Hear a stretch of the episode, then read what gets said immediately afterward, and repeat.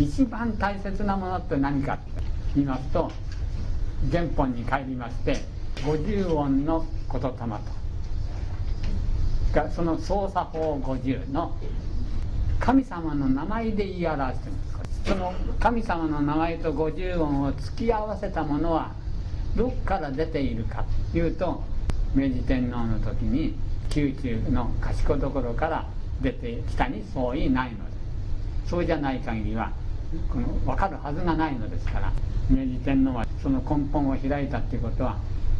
骨董の学問っていうものの実際の原本である雨のみなか主の神ことたまうっていう対照的な表ができてるはず。それを表に出されたかとこれがなかったらどう骨董の学問はやろったってできないものですからしかもそれが天皇から山越博光さんという方に伝わりそれが息子さんの山越名将さんに伝わりそして私の先生の小笠原浩二先生に伝わって私がそれを受け継いだのですからみんな雨のみなかのしことたまう高見娘の神ことたま神娘の神ことたまはとこれはいつの時代にでも変わりませんからこれは確かに。いくら勉強して自分の心の中にどういうように観察しても神様の名前で示されている言霊というものは変わらない。素晴らしいやはり四月の指を持った指し示した言霊であるという。が分かりますのでこれは本物である。勉強しても矛盾が全然起こらない。どころじゃない。勉強すればするほど人間の心っていうものがですねこの言霊の学問の通りになっているということが分かってくる。これが日本のですねに伝わる1万年伝わっている。日本人の伝統の学問でございますのでその神さんの名前と言霊と言霊のの動き方を指し示した、うん、ものとの対のことは決してお忘れないようにちょっとお願いしたいと思います。歴史をだけを述べますとね先にも申しましたように歴史の羅列ではただ大いるだけになってしまいますがこういうようにどういう時代にはどんな人が出てその人がどんなに言葉の学問に関して思っていたかそれでどんなことをやったかというような顔から今日の数勢を見てみますとですね言葉の学問というのは人類の歴史を作る上においてその奥底に出来事のですねドラマの脚本の骨となっている原理だということがお分かり願えるんじゃないかと思ってですね。ユダヤ人の神エホバは初めにダビデ王の時にはユダヤの三種の神宝と言われるアロンの杖黄金の真夏を10階席旧約聖書を見ますとダビデ王の時は契約の箱の中に箱がありましてねそれにこういうふうに横木を渡します民族移動する時はそれをこうやって担いで民族の先頭に立ったそう。それが日本に風習が入ってきたのがこの八幡さんのおみこし。私のところにはですね時々ユダヤ人が来るんです。言いたい放題聞き放題のこと言って帰ってきちゃうがユダヤの民族がですね国家として今のイスラエルの地に国家を建ててたのがですねある時が来るとその時に一番流星を極めたのはダビデ王とソロモン王の時だそうですけれどもそれ以後ユダヤの国は2つの分裂してしまいましてイスラエルとユダヤに分かれてそれも間もなく両方の国とも滅びてしまいます。近くに立ったですね国のために滅ぼされてしまうので行くとこがなくなっちゃうまた前のエジプトの時代の奴隷に帰るかじゃなければ放浪するかということになって放浪が始まるわけ。ですいつかって言いますとこのアロンの杖黄金の真夏をアロンの杖っていうのが日本の三種の神器でいう草薙の剣にあたり黄金の真夏を長玉にあたりで十階席が八田の鏡にあたりこれがダビデ王の時には契約の箱に確かにあったと書いてあるんですがその息子のそのもの王の時代になるとなくなっちゃったとはっきり旧約聖書に書いてある。で亡くなっちゃったのはなぜか。というと多分日本に返還したんだろうと推理される。本当は分からない。これが日本に返還されて埋まってるところ。さっき申しましたように杖とか剣とか、うん、ですね柱とかっていうのは判断力のことで言ってますから剣と剣と同じですから四国の剣山だろうというそれで四国に剣山っていう名前が付いた山があるんです私がですね今から35年ぐらい昔私の先生のとこに行きましたら自称鶴木藤夫さんってペンネームだろうと思いますけども40歳から45歳ぐらいだろうと思われる。ご自身では絵描きさんだと言っております。何の話をしてるかと思ったら私の先生に「これを持ってんだ」アロンの知恵。どんな杖ですかって言ったら一尺五寸点ですから45センチぐらいだ。杖っていうんじゃなくて実はこう持って指図する指揮刀みたいなもんだ。だけど重くてとても実用になるもんじゃない。なぜかっていうとその全体がダイヤモンドとサファイアとルビーでできてる。その人が言うにはですよ時価ね数千億円と。簡単にその宝石商に聞いてみたら数千億円はするだろ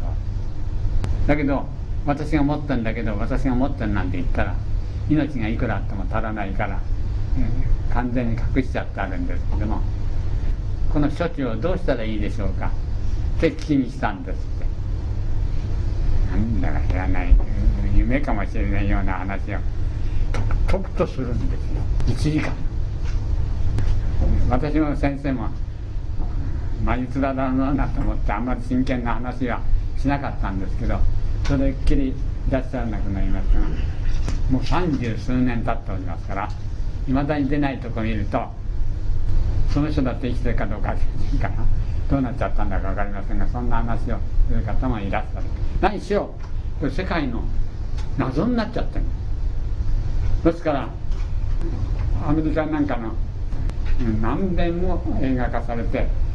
中を見たらどんな病も治っちゃうとかねなんか言われて争奪戦が行われるような映画がたくさんできてますけども民族の象徴としての三種の信仰がソロモンの王の時代にはなくなるんですその後今度はユダヤ民族ので形成されてたこの国。これもに初め2つに分かれてイスラエルとユダヤに分かれその2つともある時代にあると周りの大国に攻め滅ぼされて亡くなってしまいます。そうすると三種の信仰を失い住んでいる土地も失ったユダヤ民族はどういうことになるのか。さっきも言ったようにその国の奴隷になるのか。それともどっかに逃げるのか。そして12ブロックのうちのレビというブロックは躊躇することなく預言者。いわゆる霊能の言うことを聞いて東に向かって直進します。シルクロードを通って中国から朝鮮に来てその都度その都度そのあちこちあちこちに自分たちの仲間をこうやって分散して、えー、そこを置きながら直進して日本に入ってきます。みんな途中でもっていわゆる結婚したりなんかして根血になってますねそういう根血になりながらもレビの一族は日本に到着します。この初めの到着が神武天皇頃。神武天皇の皇后というのはユダヤ人ではなかろうかと言われる言い伝えが残っております。昔の人はその時の人柄とか出生地とかそういうものを名前で残しましたので名前を言霊でもって解釈しますと確かにそういう外国系の人だったのかもしれないなという根拠がですね全然なくはないのでだんだんこの増えてきて大体聖徳太子の頃には一番隆盛を極めてさっきも申しましたように渦政だけで7,000個のこの家があったと言われるほど勢力を伸ばして日本の朝廷の大臣にまでなるその後で本人国に選ばって産業経済的に素晴らしいあの貢献をして神様を祀ることを仕事にしてた部族ですから皇室に対しても素晴らしい敬虔な態度で奉仕する民族部族だったようで今でも伊勢神天皇からですね伊勢神宮の造営にあたってはその人たちが活躍したんだそうです。で奈良の平城京それから京都の平安京の建設にもですねものすごくこの奉仕をしてその名を挙げたのだそうです。ちょうど奈良も京都の町筋もですねあの5番の目のようになってるのはあれは元のいわゆるユダヤのイスラエルの真似だそうです。という話で。ユダヤ人がちょくちょく来るんですけれどもそういうことでユダヤの民族が国家を失った。その後に日本の神大和王朝の事務天皇の即位がありましたのでしかもその後からどんどん外国の文化を輸入して輸入文化で国家が成り立つような方策を取りましたのでですねユダヤの文化とその後の日本の文化はですねものすごくよく似ているのです。共通する言葉もたくさんございます。その関係で私がですね うんうんって聞いていると言いたい放題にユダヤ人がですね日本の国っていうのはユダヤ国家の慣れの果てだと。私たちが先祖なんだよっていうことを堂々と言って帰ってきまあそうですか。って聞いていくだけです。だから最後にちょっと念を押す。日本はその3000年の前からないよりもっとずっと前に1万年近くも国家あったんですよって言うとこうやって切り立つ切り立つんですそんなこと日本の文部省が許しておりますか？それは嘘です。私が嘘だって言ってるわけじゃありません。日本の文部省が嘘だって言ってるんですからって言い出します。面白いなと思ってこっちはただ聞いてるだけです。こったの学問では論争しないこと言いたかったらいくらでもおっしゃい。言ってこっちは聞いてるだけ。知識というものはちょっとつつくと我を忘れます。その人が我を忘れるんじゃなくて知識が我を忘れる。でカーッとなって止めどもなく出てきます。学者さんを怒らせるのわけない。ちょっとつつけ。そういうのを修羅と言いますハシュラと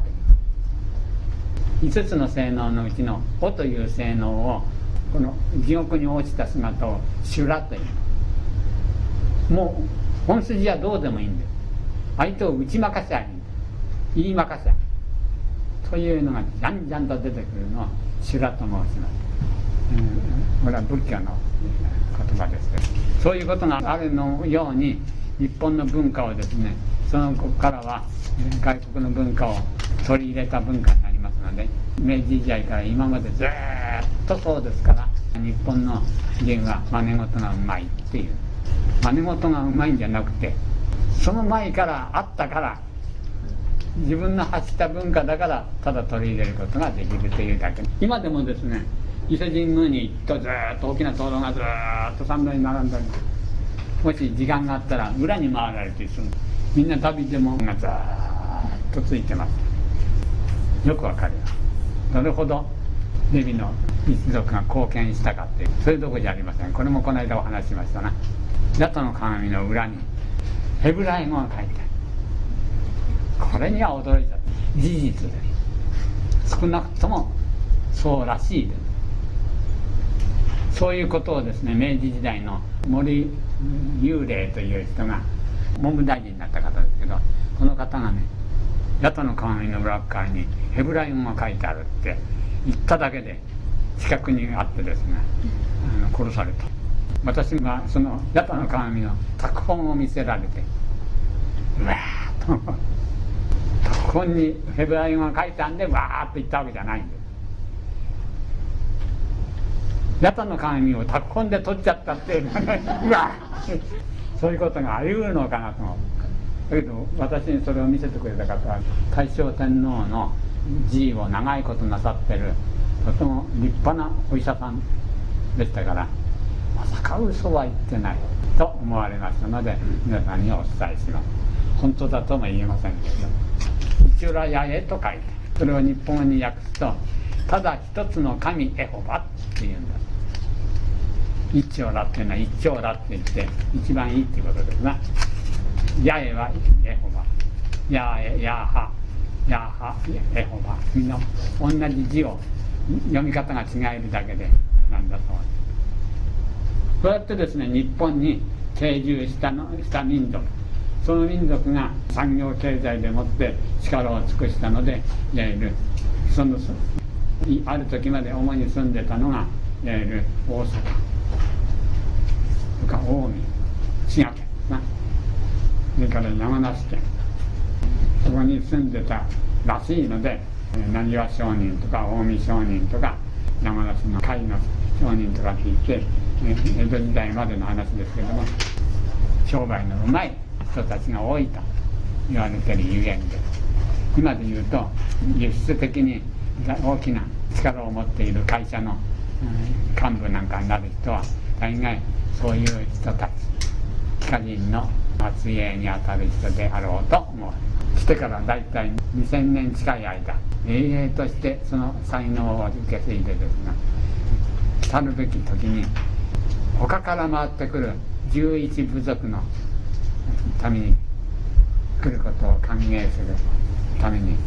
永遠と力を養っていって日本民族の中にいるのがレビの一族の、えー、末裔の人たちであろうと思われま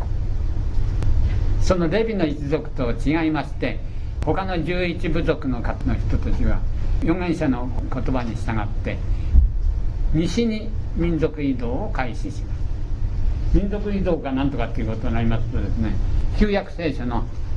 あの使徒伝っていうのがありますからそういうものを読んで何々使徒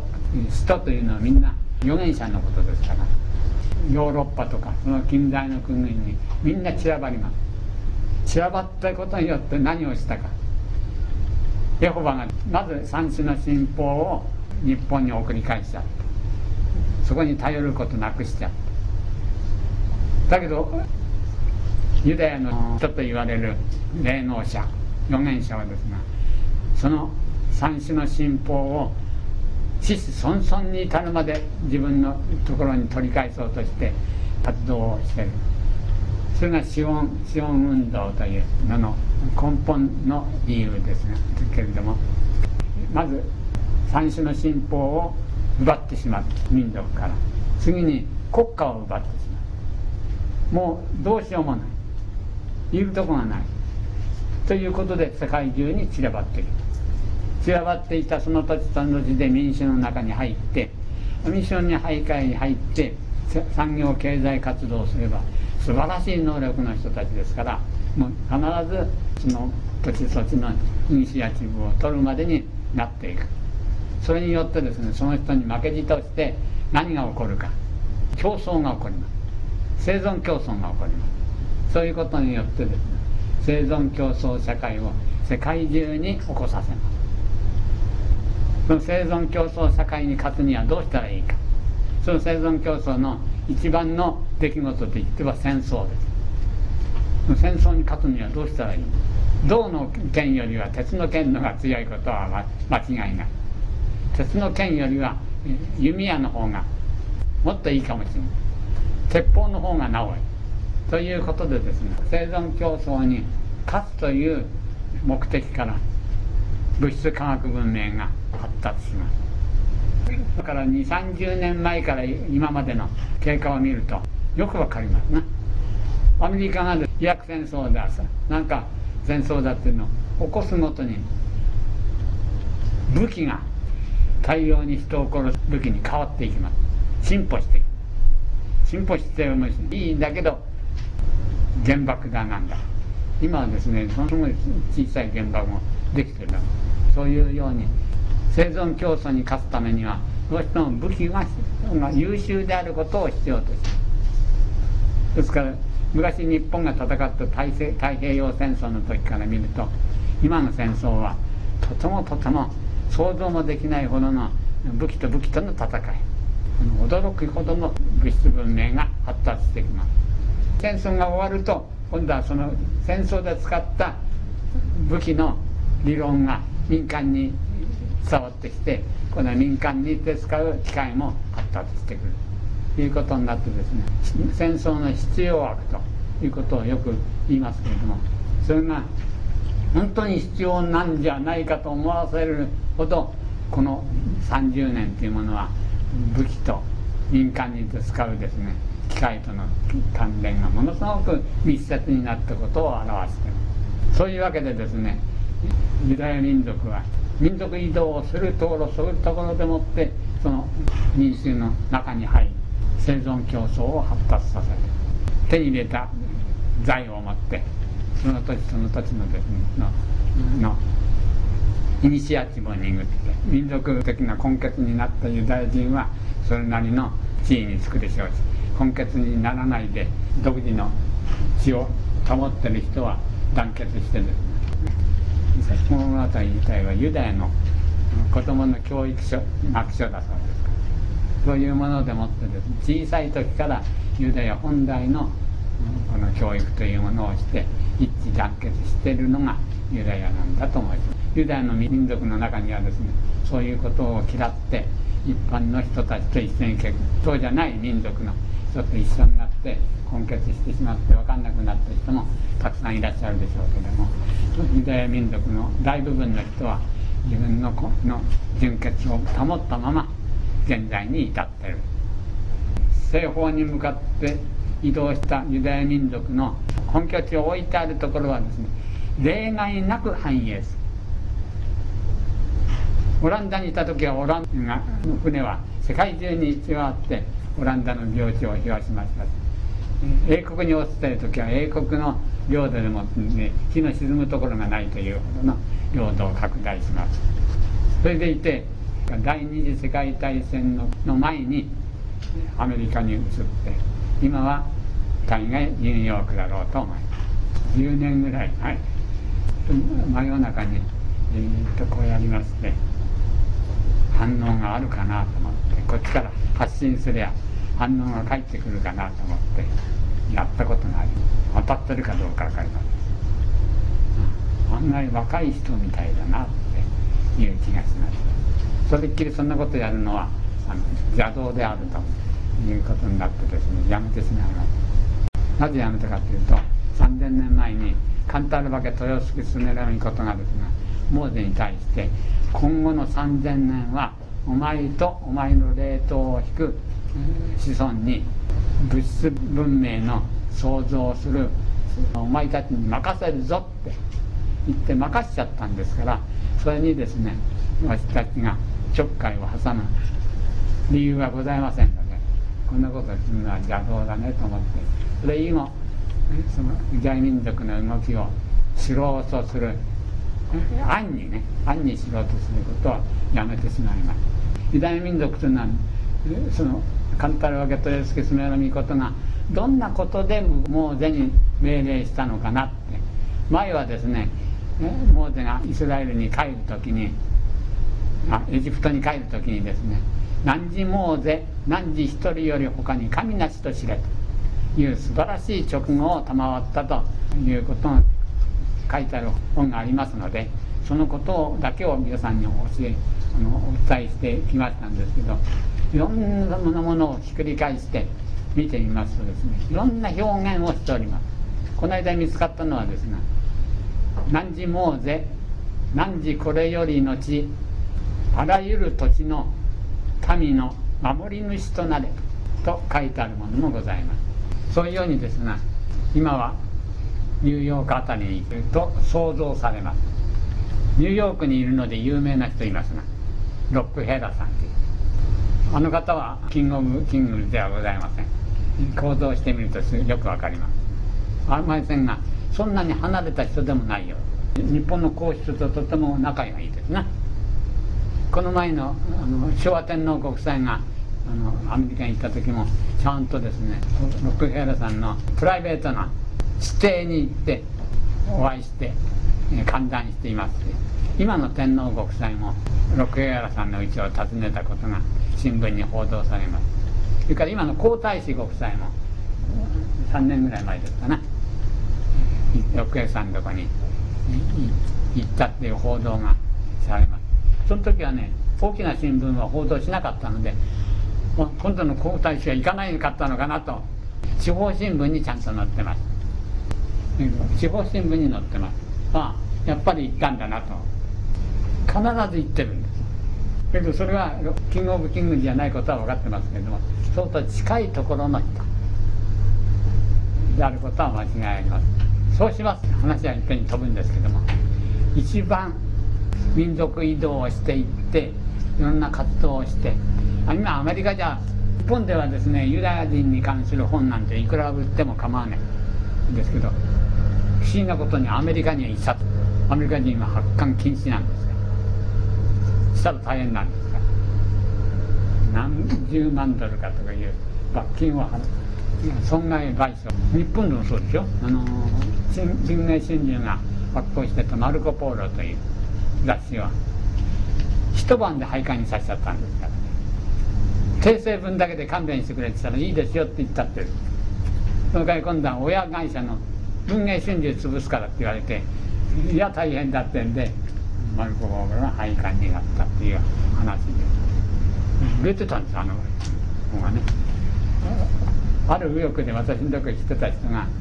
それに関係してましてそれで教えてくれた。アメリカのユダヤ人協会からのなんか講義があったらしい。そういうふうに隠然とした力を持って。そういう人たちが時いたらば日本に向かって上陸しようというもう寸前の時代に差し掛かってきたよ。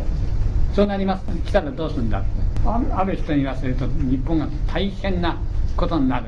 経済的にも全部向こうのものになっちゃって日本は食う米にでも困るようになるなんていう人があるかと思うと、うん、そうでもないことを言う人ありますが絶対に困るはずはない。金剛銀ですが本部を置くところ必ず繁栄して栄えるんです。か今の入国がそうであるごとく貧乏になっちゃった国は一軒も一国もないんです。日本はただし最後の集結地ですからね。日本の富士山の麓に神の幕屋を建てろっていうのが最大の目標で来るんですから旧約聖書のイザヤ書ダニエル書をご覧になってください。そういうふうに書いてあるんですから東の獅島の東の方にある小島が散らばってる国の聖なる山の麓に神の幕屋を建てろ昔民族移動やなんかする時に布で織ったテントみたいな幕屋をでもって寝泊まりしましたからそれを建てろ今でも教会のことを幕屋という時もありますまたキリスト教でも幕屋という言葉は使いますですけどねそういうような聖なる山ってや決まってますから。その付近には新興宗教がたくさんあります。新興宗教というとあの付近に建てます。みんなその魂が同じですから。日本人の本来は新興宗教というものはないので。すなぜならば信仰そのものがないんですから。日本人の血の中にはですね神様の前に頭を下げるっていうことがない国家民族ななぜか。自分が神だってことを知ってたから。自分以外に神がないってことを知ってたから。だから拝むことを愚がむと言いますな。愚がむということは語源は愚かから来てるんで。す愚かっていうのはご存知でしょ？あの人は頭のいい人だった時には愚かとは言いませんよ。拝むべきじゃないものを拝む自分を拝むことになりますから拝む必要がないこと拝むというのは日本人の根本的な習性としては神様を拝むということはないのです2000年前に骨董の学問を隠してしまってどこに隠したかっていうば明治神宮の本殿の八田の鏡に隠しちゃってましたから。それ以来拝むようになった。だから誰かさんの話で何事のわしますかわしだねども片付けなさに涙こぼれる。誰もあそこに何事があったのか分かんなくなっちゃった。八の鏡のどこに神様はいいんですかね。もうそろそろ日本人は目が覚めていいと。神っていうのは自分なんだということ。この神様は花が減ると減ら減った腹減ったっていう。反復になると少しまぶたが多くなって一寝りしようかなっていう神様ですけれどもしかしそのいう人の中に宿る神聖といってそれは「ウオアエイ」という八つの母音で表される雨の御柱というものなんですから。一例四根と申しますでしょ一例というのは言霊いのこと。あと「えあおう」という4つが四根であるその一例四根が人間の構造です。これ以外の神は決してないの。です2000年前に伊勢神宮にお祭りして以来人間は愚かになった。神様は外から来るように思うようになった。その変幻自在な応用を忘れてしまっただからご参拝するかしないかで国と国とが喧嘩した。妙な話なんですこれをどういうようになったかということに、まあ、人間の与えられている5つの性能で考えてみます。どういう性能か。母音で表しますから「うおあえい」という性能。この性能から見た時間というものを考えてみましょう。うとに関係しているところに自分の心の本拠を置いてある自覚を置いている人はですが時間というのはあのカレンダーに書いてある何月何日西暦の2005年の8月の20日これを時だと考えるまた時計の動きを時だと思ってられる。だから今日は明日は借金返す日だっていうともう当たった当たった日だ。まだ半月あるから大丈夫だとかって言って。みんなですね実はこの時間と申しますの人類が約束ごとで決めた時間。1年を365日と仮定して皆さん365日だってことを信じて疑わないでしょ。うだけど365日じゃないんですよね。4年に一遍ウルーがある1年間は12ヶ月だって言っても信じて疑わないけどみんなそういうようにしましょうねって言って約束事なんです。か本当の時間じゃないんです。かこの魚という人はその時間以外に時間はないもんだと思って。る明日だから返済日だと言ったら何でもかんでもその時にお金を集めなくちゃなんないと思ってる。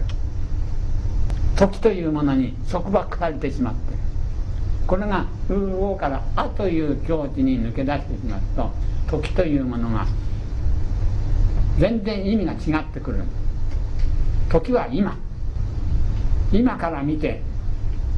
時というものの束縛も離れますから常なる今に住んでいることを薄々分かってくる次元なんですですから時の束縛を受けませんから自由な行動が取れる「あ」というところに行きますと時の束縛を受けませんから芸術的には素晴らしい芸術を作れるようになる。信仰的に言えば神というものが自分だということを薄々知ることができる次元に入ってまいります。けれどこの「あ」という次元においてはまだ何かに世界に何かが起こった時に万人が誰もがそれでいいという方策を見つけることはまだ不可能ですか？らその方策を見つけることができるのは「え」と「い」という次元に自分の視点を置かないと分かりません「え」と「い」次元に立ちます。時間と空間というものは自分のコントロールすべきものという観点に立てるのです。歴史というものが自分が作るものであってだから強制されるんでも何でもない。誰か作ってくれるものではない。その法則はこういう言霊の法則にのっとって計画を立てるべきものということがですねはっきりできるようになってまいります。この時昔の競輪でこの人間のこのドラマ人類の歴史というもののいわゆる大筋を脚本した人スメラミコトと同じ目で見同じ耳で聞き同じ口でもってその方向をちゃんと指し示し表現することができる人になります。このの次元に至った人間は本当の神であり仏であり。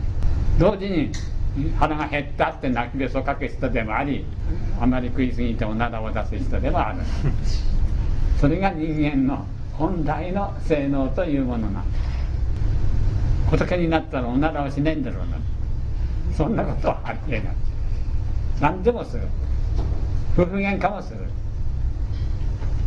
夫婦喧嘩をしたらいい時には大いにした方がいい自分の心が動かなければ。常に今ここでどっしりこうしてやってる分には大変も大変じゃないもない。発信して受信すりゃいいんです。これに慣れてくると世界の情勢を知り。こうやっていて世界を動かせる。本来の人にもしかするとなれるかもって いう楽しみもあるわけ。天津棺スメラミコトという。天津棺というのはずっと昔から人間の性能はこうであるよというその精神的秘宝の宝物を受け継いで今ここにある世界の人たちの言葉を聞いてそれに対して必要な施策をちゃんと言葉として言える人。その人は皆さんも私も同じ。必ず勉強していらっしゃれば必ずその域に達することができる。その人が達する人ができる人が、まあ、少なくとも3人いりゃ確実に世界が動く。ここに茶碗あれと言えば茶碗が動く。山を避けよって言えば山が避けられると明治天皇の歌にあるように必ずそういう時代が来るということでもってですが歴史の話はこれからが佳境に入りどういう経路でそういう時代になっていくかを、いちいちお伝えできる範囲であのお知らせ申し上げます。